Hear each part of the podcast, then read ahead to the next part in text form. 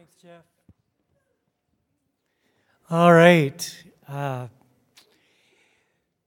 great to always have the opportunity to speak to more than just my normal classes. Um, I am I am the definitive person who preaches to the choir um, because I have four of them that I get to conduct every week. So you're a little bit bigger choir today, but hey, I thought uh, just give you a little bit of a brief history.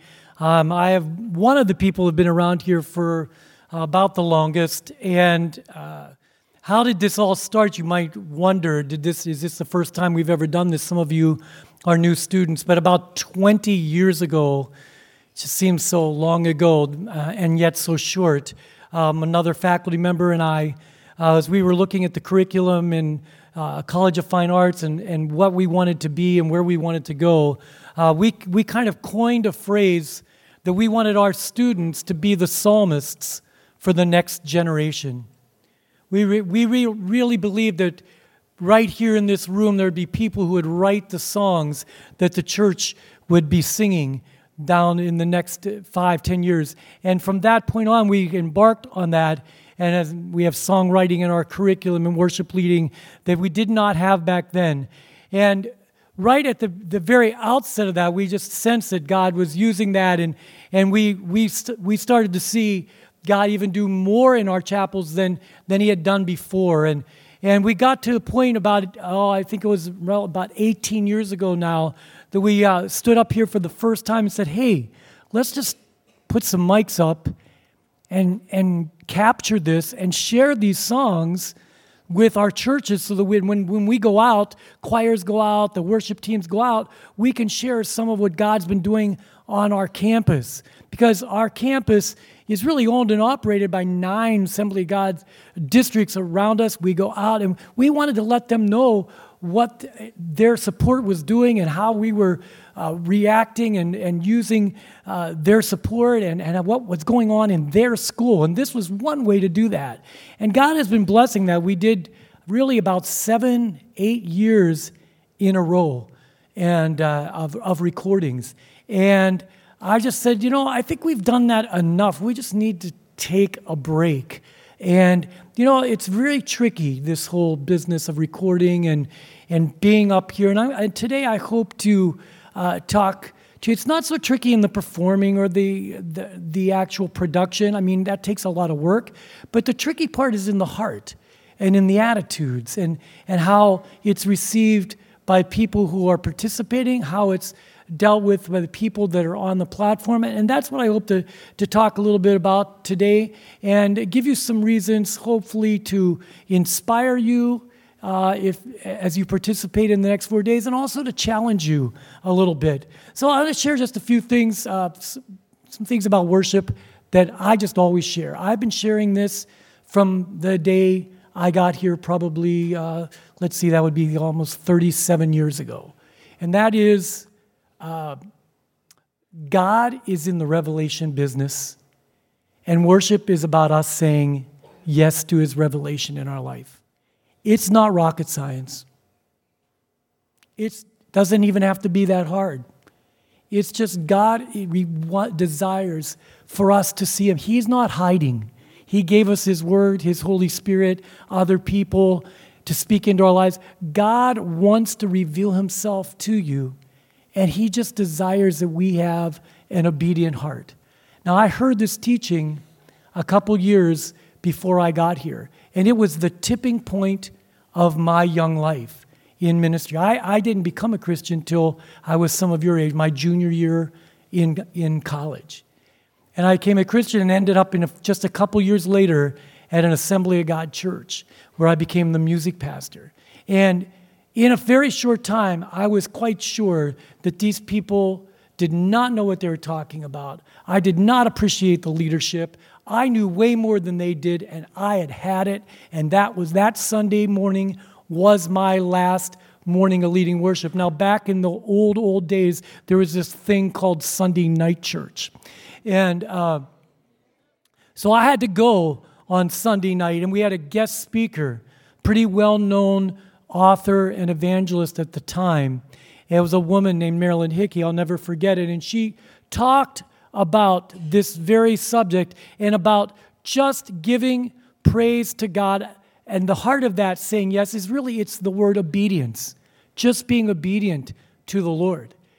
And she said, she just challenged me and all of us just to give praise to God. To, to, and so I did not want to. I wanted to quit. I wanted to tell the pastor exactly what I thought of him. And I was not happy. But I listened to her message and got very convicted. And I remember the piano was right over here.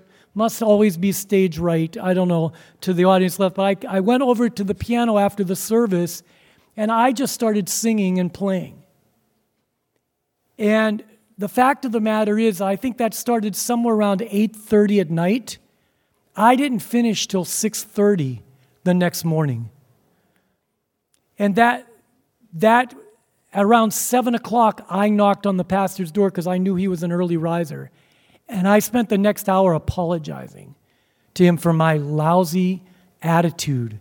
And that maybe while I might not always agree, that I would have the heart to work together and to be obedient to God. And I and I've taught that we just we just need to be the kind of people who will respond to the Lord. Well, the songs today had a lot to do about who he is and that's kind of the inspiration part that I wanted to share with you. So I'm just going to do a little bit of uh, uh, a reading to you. Uh, first of all, from Colossians, first chapter, Paul writes this. This is about Jesus. For he rescued us from the domain of darkness and transferred us to the kingdom of his beloved Son Jesus, in whom this is, this is great stuff. This is about Jesus, in whom we have redemption, the forgiveness of sins. He is the image of the invisible God, the firstborn of all creation. For him, all things were created, both in the heavens and on earth, visible and invisible, whether thrones or dominions or rulers or authorities. All things have been created through him and for him. He is before all things, and in him all things hold together. He is also head of the body, the church church, and he is he is the beginning, the firstborn from the dead, so that he himself will come to have first place in everything. For it was the Father's good pleasure for all the fullness to dwell in him, and through him to reconcile all things to himself, having made peace through the blood of his cross. This is Jesus who we're talking about. And this has always inspired me. In Genesis, Jesus is our creator. In Exodus, he is the Passover lamb. In Leviticus, he's our high priest. In Numbers, he is water in the desert. Deuteronomy, he is our eagle's wings of deliverance. In Joshua, he is the commander of the army of the Lord. In Judges, he is the Lord of peace. In Ruth, he is our redeemer. In 1 Samuel, he is the prophet, priest, and king. In 2 Samuel, is the rock of our salvation. In 1 Kings, he's the builder of a temple that will never fail. In 2 Kings, he is the reigning king. In 1 Chronicles, he's the son of David that is coming to rule. In 2 Chronicles, he's the king who reigns eternally. In Ezra, we see him as the priest proclaiming freedom. Nehemiah, the one who restores what is broken. Esther, protector of his people. Job, mediator between God and man. In Psalms, he is our song in the morning and the night. Proverbs, our wisdom and strong tower. Ecclesiastes, Our meaning for life. Song of Solomon, author of faithful love. In Isaiah, he is wonderful, counselor, mighty God, everlasting Father, the Prince of Peace. In Jeremiah, he is the weeping Messiah. In Lamentation, he assumes God's wrath for us. In Ezekiel, he is the Son of Man. In Daniel, he is the Son of God with us in the fiery furnace. In Hosea, he's the faithful husband, even when we run away. Joel, he is the baptizer of the Holy Spirit. In Amos, he delivers justice to the oppressed. Obadiah, he is the mighty to save. Jonah, he is the great missionary. In Micah, he casts our sin into the sea of forgetfulness. Nahum, he proclaims future world peace. Habakkuk, he crushes injustice. Zephaniah, he's the warrior who saves. Haggai, he restores our worship. Zechariah, he is Lord and King over all the earth. Malachi, son of righteousness who brings healing. Matthew, the Messiah who is King. Mark, the Messiah who is a servant. Luke, the Messiah who is a deliverer. John, the Messiah who is a God in the flesh. Acts, he's the Spirit who dwells in his people. Romans, the power of God unto salvation. First Corinthians, he is our conqueror over death, our resurrection. He is the Second Corinthians, he is the down payment of what's to come. Galatians, he is our inheritance. Ephesians, he is our peace at the right hand of the Father. Philippians, he is the God that supplies all of our needs. In Colossians, he holds the supreme position in all things. First Thessalonians, he is our comfort in the last days. Second Thessalonians, he is our returning king. First Timothy is our crown of righteousness. Second Timothy is our Christ, our helper. He, in Titus, he is our hope. In Philemon, he is the friend that sticks closer than a brother. Hebrews, he is our high priest. James, he is the great physician. First Peter, he is our hope in times of suffering. Second Peter, he is the restorer restorer of all things. First John, he is our love and light. Second John, he is Christ come in the flesh. Third John, he is our prosperity, health, and peace. In Jude, Jesus is the Lord coming with 10,000 of his believers. And in Revelation, Jesus is the King of kings, the Lord of lords, our Alpha and Omega. Come on, church. He gives us the victory. We sang Jesus is the sweetest name over all the earth, and that's why. He is in the revelation business. Those are just some of the things. That's not even everything. That's just some of the things of who Jesus is. And He just desires for us to respond to His revelation in our life and worship Him. No matter our circumstances, no matter how we feel. I will just say this. You, maybe some of you know this to be true, but the times that I've entered in to worship the Lord when I least feel like it seems to be the most productive because I was obedient to the Lord. And some days, you're just not going to feel like it. I mean, we have this chapel every day. And some of you are already thinking, man, already, like I've been in 10 chapels this semester. Could you just take 37 years times eight months times five days a week times chapel? I don't care how many times you've been in chapel, I've been here more than you. and you know what? Full disclosure, sometimes I don't feel like it. But a lot of times, in those very times, God just does something amazing. All right. So, out of obedience and response, that's number one, just the two points. Um, one response is just because of who he is, he's the sweetest name we know.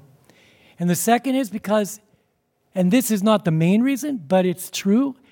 The psalmist said in Psalm 13:6, I will sing to the Lord because he has been good to me. Has God been good to you, anybody?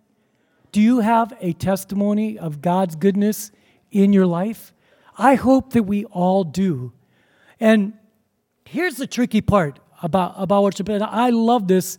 Uh, a, theolo- a, theologian, Kierkegaard, uh, came up with this, and I want to share with you. you. May have heard it before. It's an idea of the drama of worship.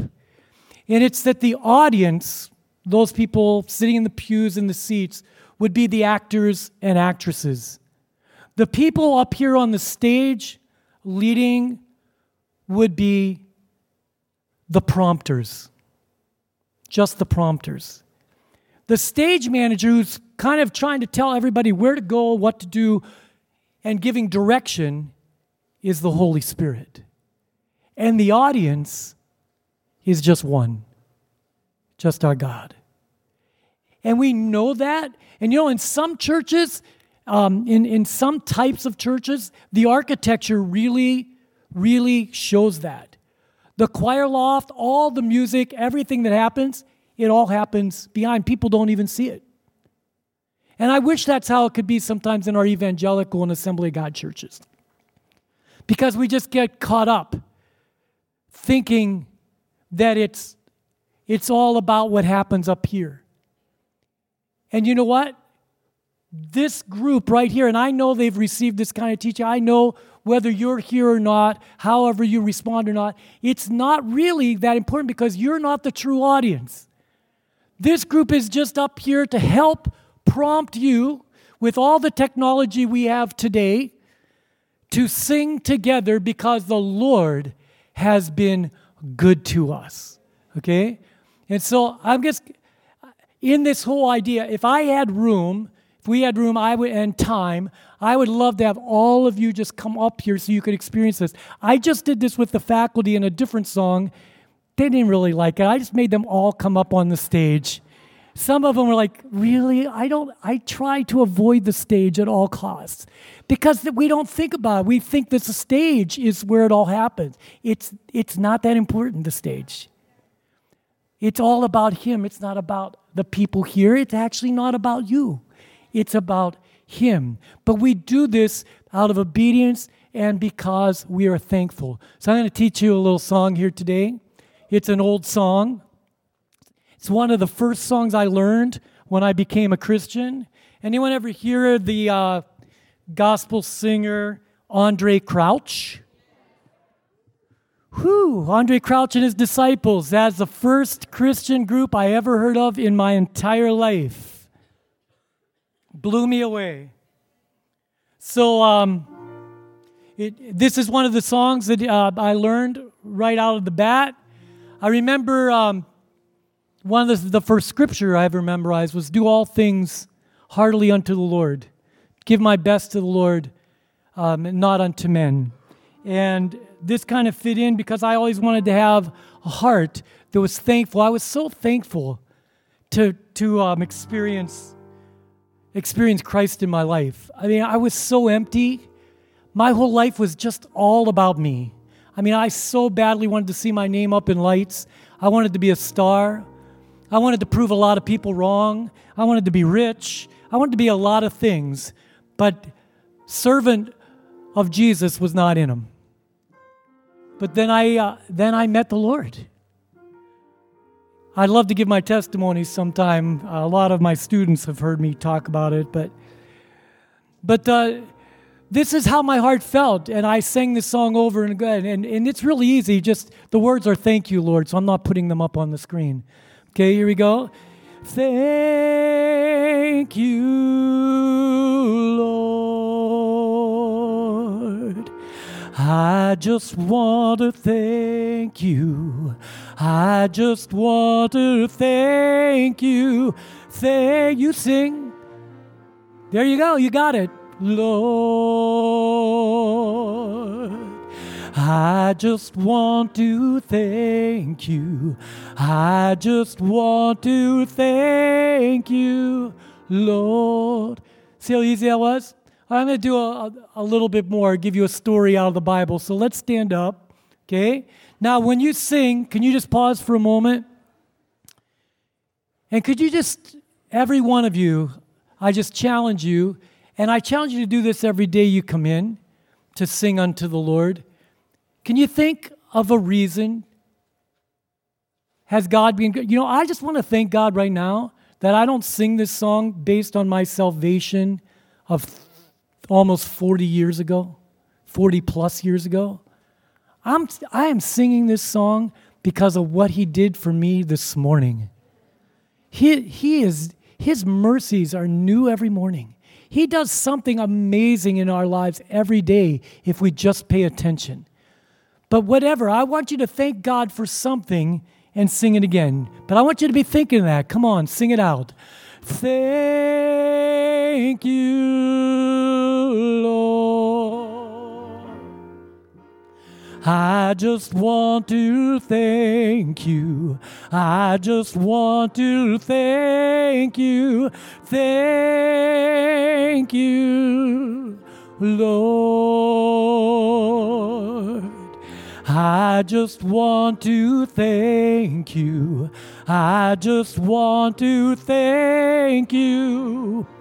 There were ten men in the Bible days that had been sick for so very long. But one day Jesus passed their way. And when they spoke, their disease was healed that day. Oh, but they all went on their merry, merry way. And only one returned and said, Well, I've got something, something to say, said they. Well, I just want to take a little time right now. I just, yes, I do, Lord. Well, I just want, oh, I just want to take a little time right now. I just want to thank you. I just want to thank you, Lord. So don't be like those people that just ran away, but remember what the Lord has done in your life. Come in out of obedience to who He is. Give Him praise whether you feel like it or not. Come in every day with a song in your heart because He has been good to us. Through the circumstances of your life, Jesus is there every day, every moment. May God bless you. Amen.